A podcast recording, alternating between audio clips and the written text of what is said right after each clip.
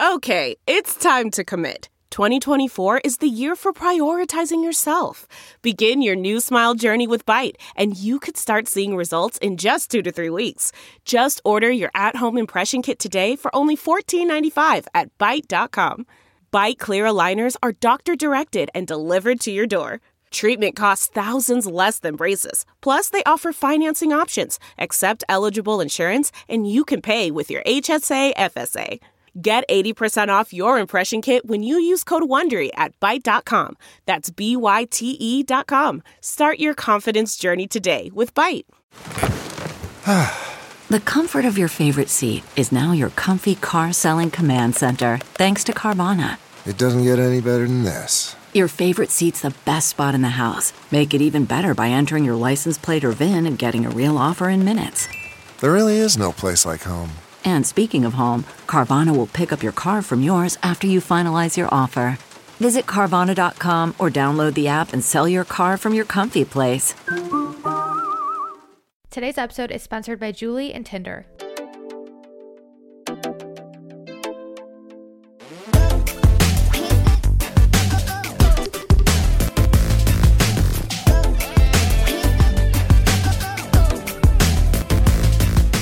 Hi, besties. Welcome to or welcome back to Try Not to Care. If you're new here, hello.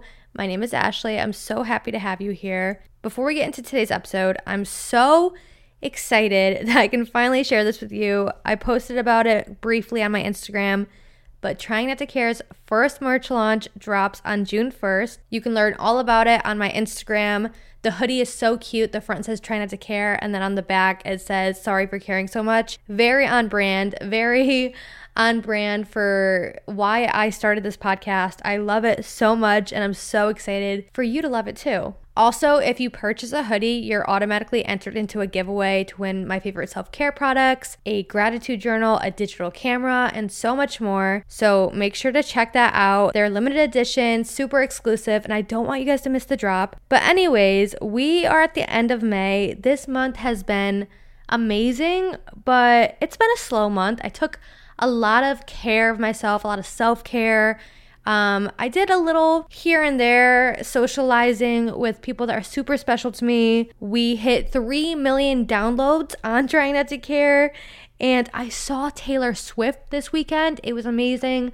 This month has been amazing, but I'm so excited for June. I can already feel that June is going to be so amazing. But before we get into June, we are back with the advice sessions.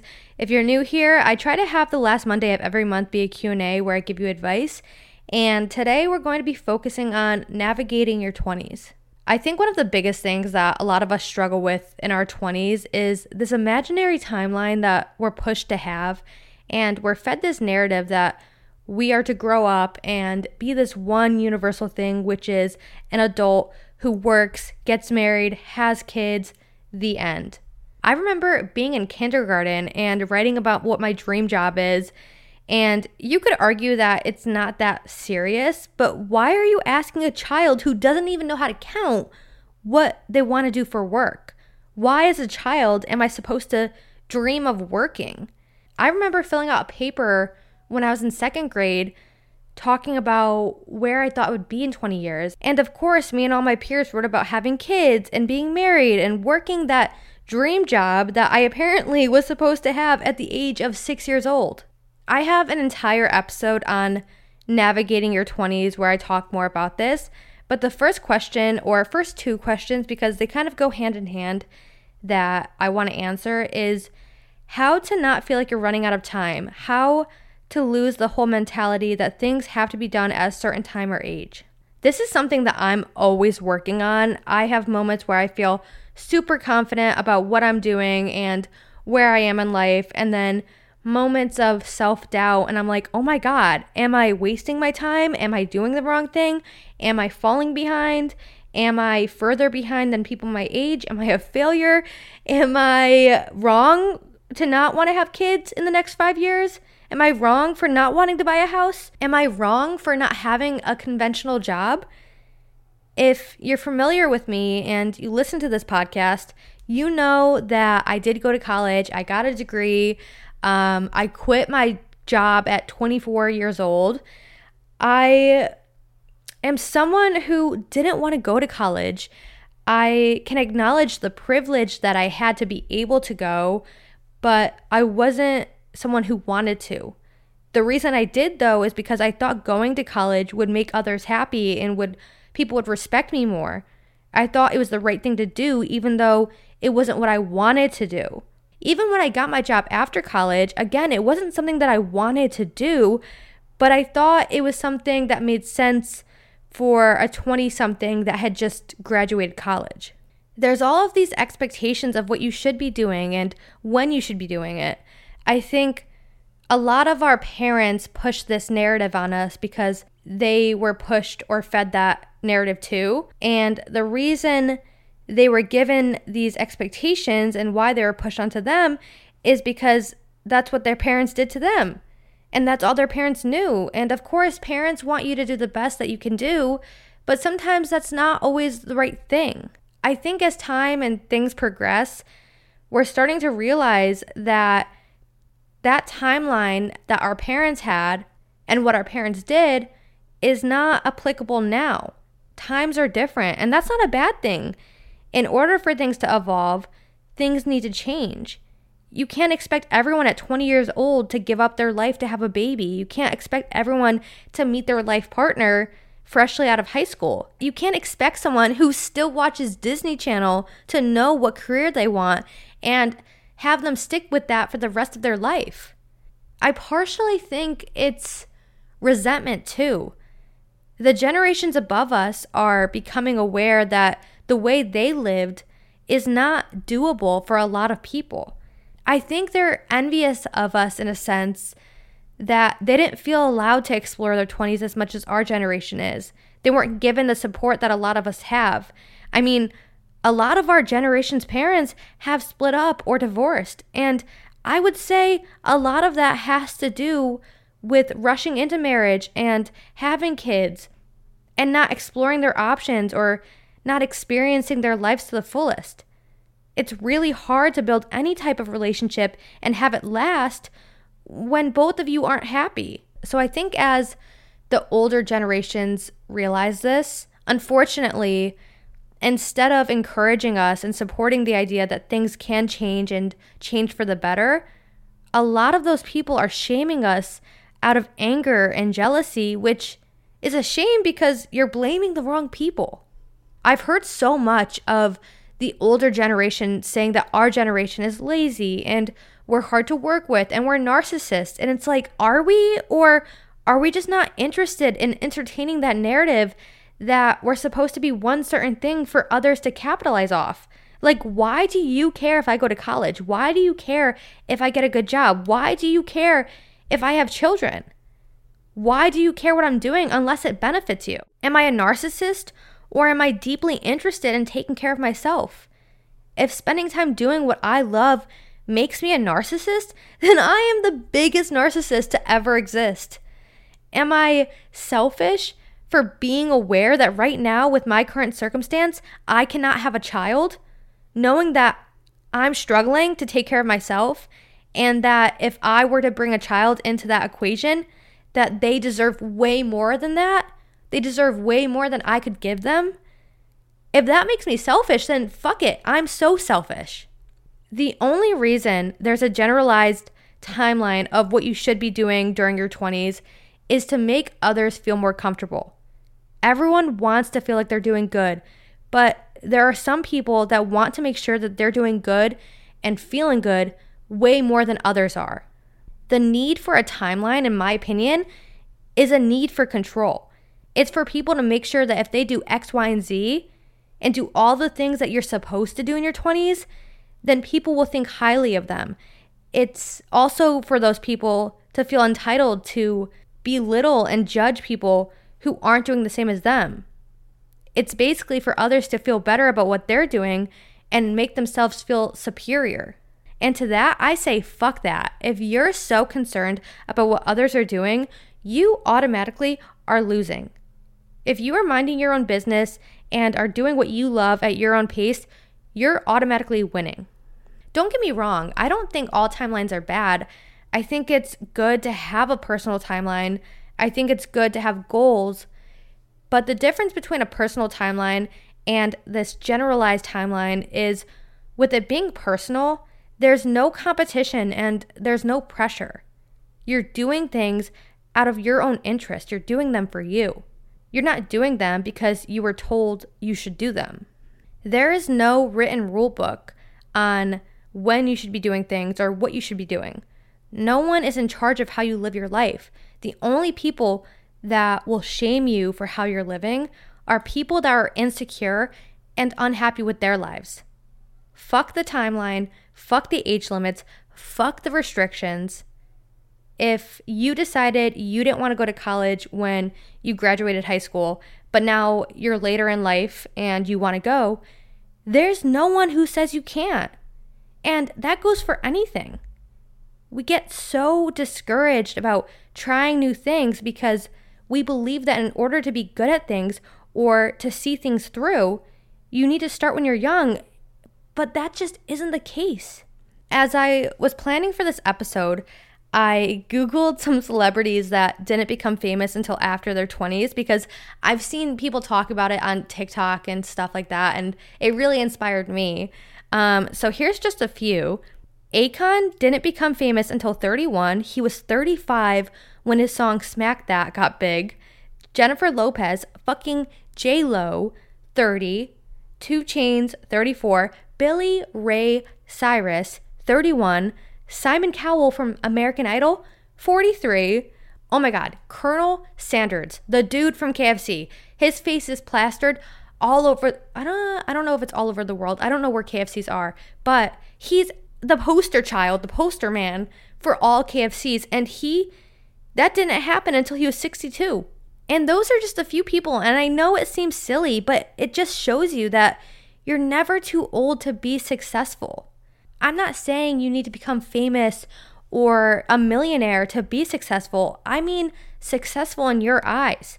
Whatever it is that you want to do, whether that's working your dream job, traveling the world, raising a family, creating a product, whatever it is, there's no good time for that except when it's on your time. Whenever you believe it's time to do it, you're on track. What I'll end these questions with is the easiest way to feel off track and to feel like you're not doing enough is focusing on what others are doing and what others want. If you want to live your life to the fullest in your 20s, the easiest and best way to do it is to be so engulfed in your life that you don't have time to compare what you're doing to an imaginary timeline. Another part of being in your 20s is being on your own for the first time. Obviously, this isn't the case for everyone, especially not in this economy. It's very hard to move out and live alone and actually be able to afford it right now. But let's just say, in a perfect world, we all could afford to move out and live on our own. People typically want to move out of their family's home when they get into their 20s because they want freedom. The idea of having your own space and being able to do whatever you want, decorate it however you want, have whoever you want over, and just live your life on your own and be disconnected to who you were when you were younger is super important in aging and being in your 20s. But what we don't talk about enough, I don't think, is the emotions that come with living on your own. One of you asked, I want to get an apartment. I've been looking and I know I can do it, but I'm so scared. Maybe it's just the thought of moving out. How do I get out of that mindset? There are so many emotions that come with moving out. I didn't realize how hard it would be to move out once I graduated college. I didn't think it would be a big deal because I had been living at college for four years. I had been living away from my house and my parents and my bed and my room. I thought it would be an easy transition. What I didn't factor in though was when I would realize that moving out meant I was actually moving with the intention of not going back, with the intention of it being for good. I realized that all of the stuff in my bedroom at my dad's would move with me. It wouldn't just sit there as it normally did when I was at college. It hurt to realize that I wasn't just leaving for a semester and coming back, I was actually leaving. It hurt to realize that a room that I spent the majority of my life in and made so many memories in would no longer be mine. It would become a guest room, a playroom, a storage room, literally anything other than my room. Moving out for me also meant leaving behind my childhood. I no longer had a childhood bedroom because I was no longer living in my childhood. My childhood was officially over. Being able to make the decision to move out without my parents having any say really put that into perspective. I am a grown up now. Obviously, I'm still so young and I have a whole life to live, but I realized I am finally letting go of that part of my life. And letting go of anything is really hard, but I think letting go of that big of a chapter is one of the hardest things that you can do. I remember being in middle school and listening to Never Grow Up by Taylor Swift and just sobbing, like bawling my eyes out because I was so afraid of growing up. I was so afraid of the idea of leaving my parents and leaving that house. But in that moment, I remembered it's okay. Like, I still have a good, I don't know, 10 years before I have to even think about moving out. Like, I'm good, I'm chill, like, I can relax.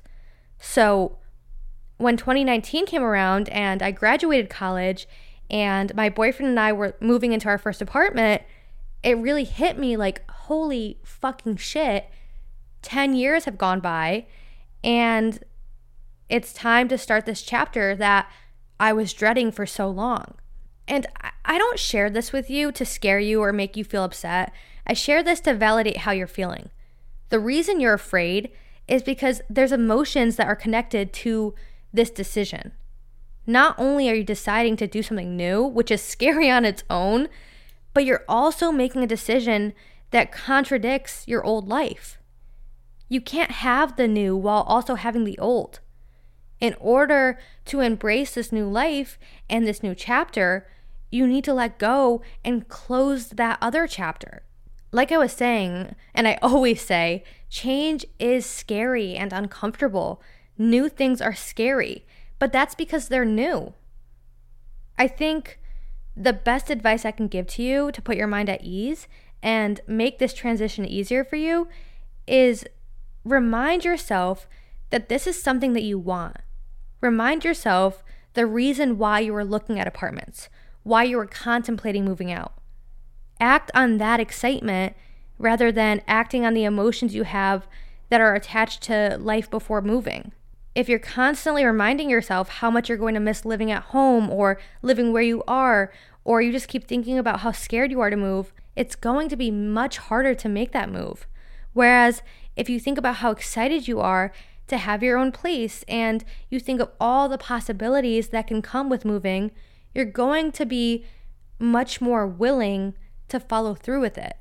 The life that you're living right now is in your comfort zone, even if it wasn't a couple months ago. It takes stepping out of your comfort zone to do new things like moving. It's never going to be easy because it means going against your typical routine. It means leaving behind the things that bring you comfort. But sometimes you just gotta rip the band aid off and just go for it. The payoff of living in that apartment that you wanted so badly is so worth the anxiety or uncomfortable emotions you may be feeling right now. Once you're past all of that and you're moved out and you're settled in your new place, you'll look back and be like, thank God Thank God I went for it. Thank God I did what I wanted despite being afraid. This next question is a little difficult for me to answer, but I know that it will be helpful to a lot of you. So, someone asked how to manage personal finances and how to save money in your 20s. The reason this is difficult for me to answer is because I never grew up with saving money. My parents never lectured me about the importance of saving or gave me a talk about money, so once I graduated high school and I was expected to make money on my own, I didn't know how to handle it. Like, I had a job in high school, but I wasn't making enough money to support myself, and I also didn't have to. I was living with my parents, I had a used car, I was on my parents' phone bill. I didn't have bills. I was very privileged in the fact that my parents took care of everything for me. Once I had to start thinking about money, once I started to have to pay my own bills and just live my life independently, I began to feel very, very bad about myself and how much money I had, or in this case, didn't have. And I just had a very bad relationship with money. I felt as if I was behind and had no money for my age. I remember being in college and my friends having so much money, even without working, because they saved in high school or they had a lot of money from graduation, whatever the case may be. I just felt as if I was supposed to have more money than I did for someone in their early 20s. One thing I want to make very clear is most people do not save or they don't make enough money to save. I know it might feel like everyone is so much smarter with their money and so much more responsible with their money, and everyone just has so much more money than you. That is not true. I would straight up lie to my friends when they were talking about how much money they had in their savings. They would say how much, and I'd be like, oh, yeah, like I have a- around the same amount. I didn't even have a savings account. Especially with the way things are right now, just like I was talking about how it's really hard to move anywhere alone right now, most people cannot save money right now. It's really fucking hard because all of their money is going towards rent and bills and other responsibilities. People are making just enough money right now to survive. And that's an entire other topic I can go on and on about because it's so incredibly unsustainable and fucked up. But with that being said, don't be so hard on yourself if you're unable to save money. Don't be so hard on yourself for struggling. Don't be so hard on yourself if you didn't grow up being taught how to save money or how to spend your money wisely. I wish I could give you a step by step guide on how to save money and give you the best tips regarding finances in your 20s, but I'm still learning and doing my best, and that's just the truth. But one thing that I can say is this one tip. Well, first, I want to say that most of my life, I spent money the second I got money, especially in high school because I had no real responsibilities. The second I got my paycheck, I would just blow through it. I would buy clothes and go out with my friends and go out to eat, which I don't necessarily regret. Like, I was a teenager, I was supposed to be doing that. But even at my last job, I would get my paycheck and just blow through it every single week. But now, what I'm doing, I'm required to sit down and really look at my finances and my expenses because I manually need to take money out for taxes for the next year so I'm not fucked. So I have to sit down and look at what money is going towards bills, what money is going towards rent, which money is going towards insurance. You get the point. And because I'm required to do all of that, I also like to sit down and look at how much money I can save, like put away, and then how much money I can spend. And you can even take that a step further and make an even more specific list of what activities or items you want to spend your money on rather than just having like one set amount of money to spend on leisure things. So you could break it down like how much money you want to spend going out to eat, how much money you want to spend on your hair. And what I've learned from doing this is it makes you so much less anxious. And that's because you're organized without sitting down and looking at how much money I have and where that money is going, I'm constantly anxious asking myself, okay, did I spend too much money? Did do I not have enough money? Am I going to break the bank by purchasing this item? Whereas when you sit down and organize your expenses, you know exactly how much money you have and how much money you could spend, which makes spending money so much more fun and less anxiety inducing. I want to end answering this question with reminding you to not let money define you. Don't let how much money or how little money you have determine your value. The reason saving money always felt very confusing to me is because at the end of the day, the money is not following me. If I were to die tomorrow, that money is not coming with me. Obviously, It's important to take care of your needs, your family's needs, take care of your health, make sure you have somewhere to live. But if there's something that you want, don't feel guilty or shameful for spending your money on it. You worked for it. Don't not get that coffee to save money. Like buying that coffee that's maybe $4 at most is not going to break the bank. I know that society puts a lot of value on money, but your happiness is much more valuable. I'm going to answer two more questions and then I'll wrap up this episode. But the next one is how to be comfortable in your own skin when your body is changing throughout your 20s. This is another thing I have struggled so hard with my 20s and I'm still struggling with, but I think if I'm struggling with this, then it's only right to talk about it because some of you, well, obviously, one of you, at least one of you, are struggling with this as well. I actually was going through my Snapchat memories the other night, which I don't do often. I don't even use Snapchat anymore, but I was looking for videos for a TikTok and I found myself looking at old videos of me in college when I was at the skinniest I've ever been. And naturally, looking at those videos made me feel really bad about myself because my body does not look like that anymore. I recently have been really insecure about the cellulite on my legs because cellulite is not something that I've really ever had.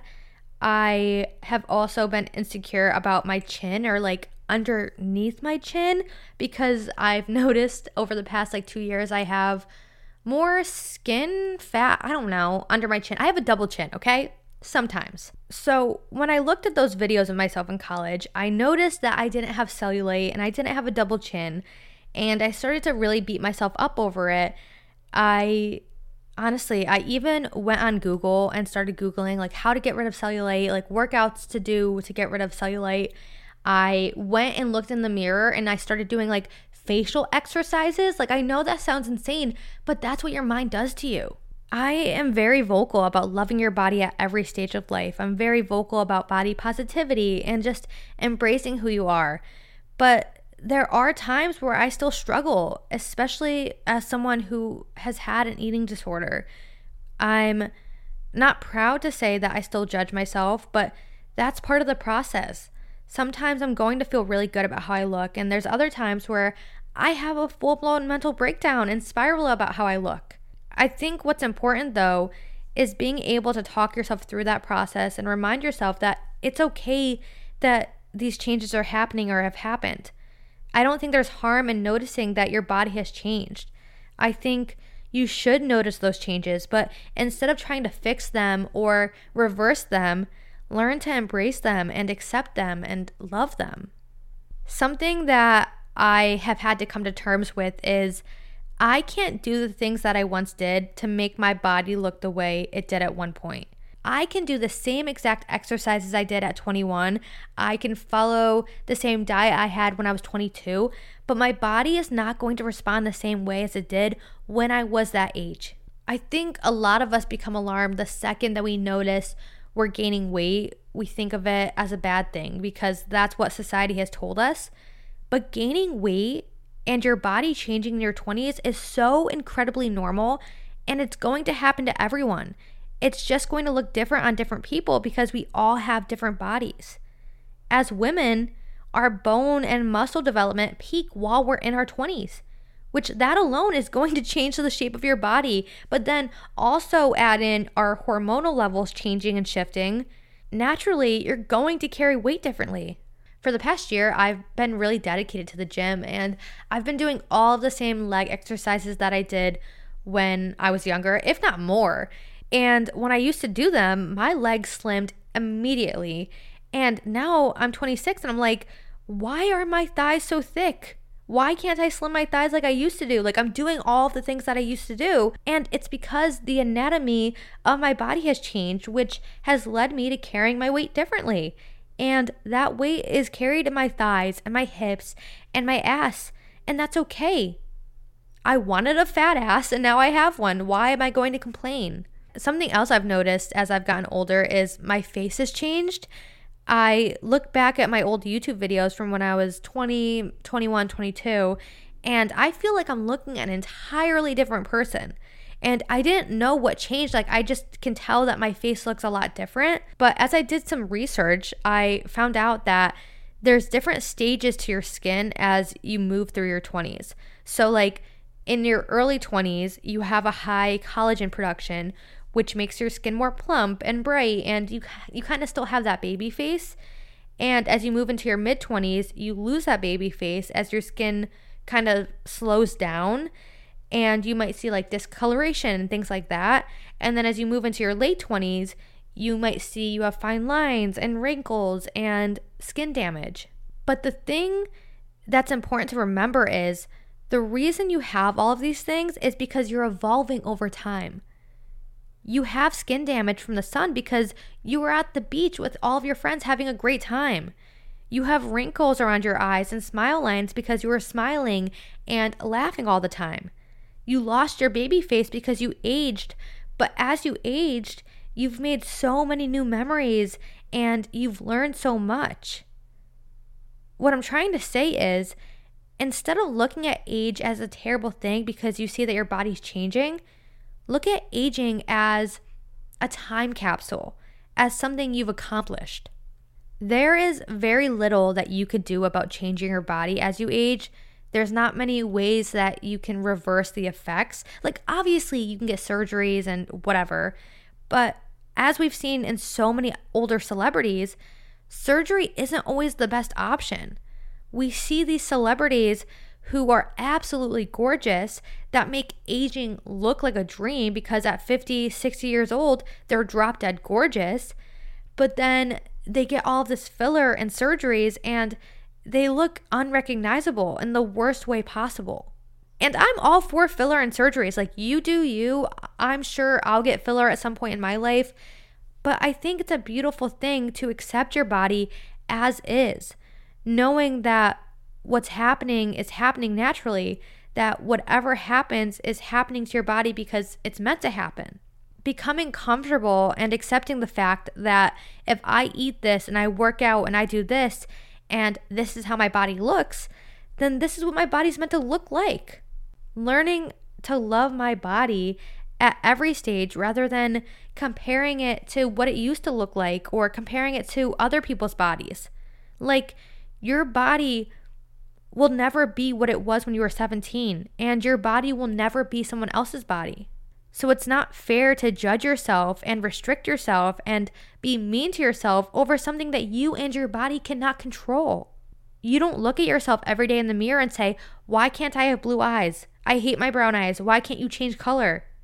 You've accepted the fact that you have brown eyes and you don't expect your body to change your eye color overnight because you know that's not what your body is meant to do. You've come to terms with how tall or how short you are.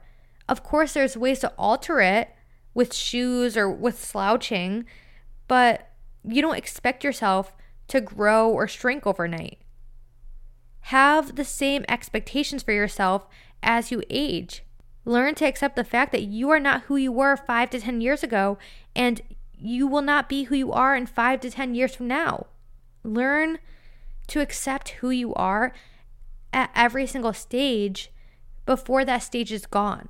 All right, so that was kind of heavy. Um, but we've arrived at our last question, and that is I'm 20. I'm nervous that I'm starting to enjoy being alone too much, and I'm literally preferring it over being with my friends, even though they're amazing. I just feel like nobody can give me the same peace I feel when I'm alone with my thoughts.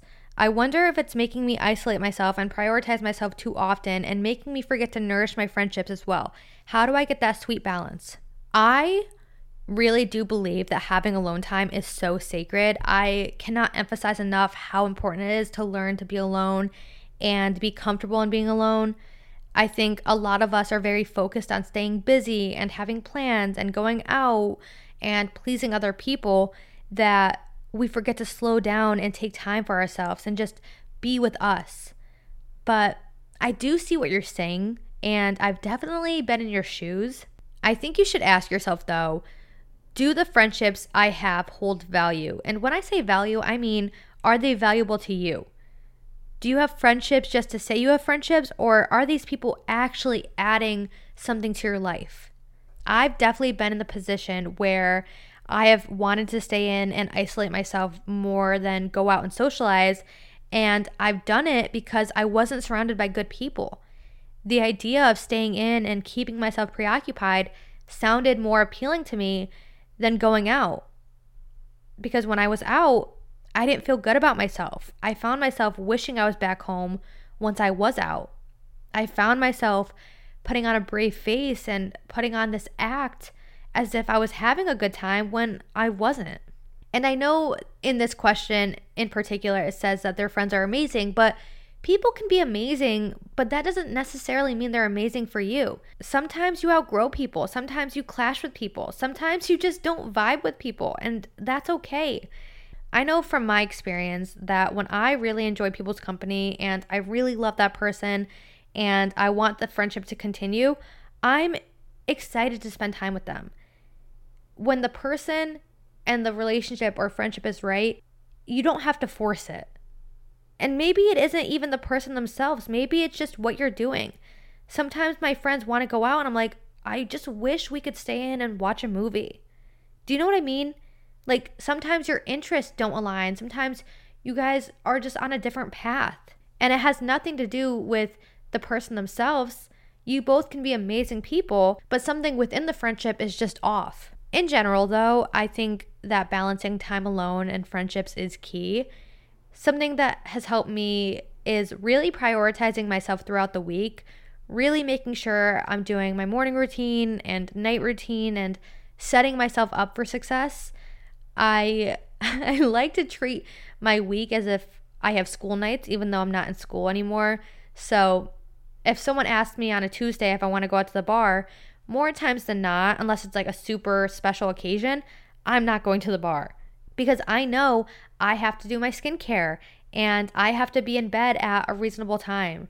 I have to take care of myself. I have to watch my favorite show because that's what's important to me. But my friendships are still very important to me too. So I make that time for them on the weekend. I think planning is really, really important. I know that our generation doesn't necessarily love planning. People love to be spontaneous, which I do too sometimes. But when you're trying to balance yourself and your relationships and take care of your needs while also being a good friend to other people, planning is a really good way to help you.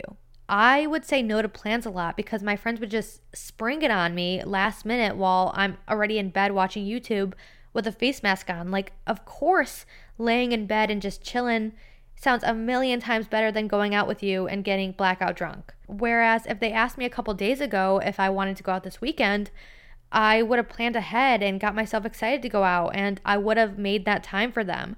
So, if prioritizing yourself and also prioritizing your friendships is something that you want to get better at, maybe make a schedule. Say to your friends, hey, I really want to see you. I'm busy these days. When are you free? And see how that works out. The key to loving yourself is not isolating yourself. I talk a lot about self love and self care and being alone, but just because you learn to love your company doesn't mean that you should be your only company. Of course, get rid of anything or anyone that doesn't feel good or that's toxic, but you should still be prioritizing having genuine connections and a good support system yeah, you should be your own best friend, but you should also have friends. Friends are good.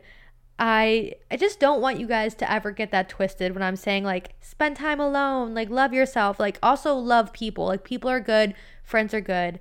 Just be cautious of what friends you have and what people you have in your circle that is everything for today. If you want to be featured in an upcoming advice session or you have questions for me, make sure to fill out the Google form that's linked in the description.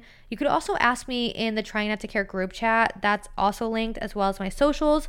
And also make sure to grab a hoodie on June 1st when my hoodies launch. Again, they're super exclusive, limited edition, and I want to make sure all my besties get them. I hope you enjoyed today's advice session. Let me know if you want me to continue doing these, if you like these.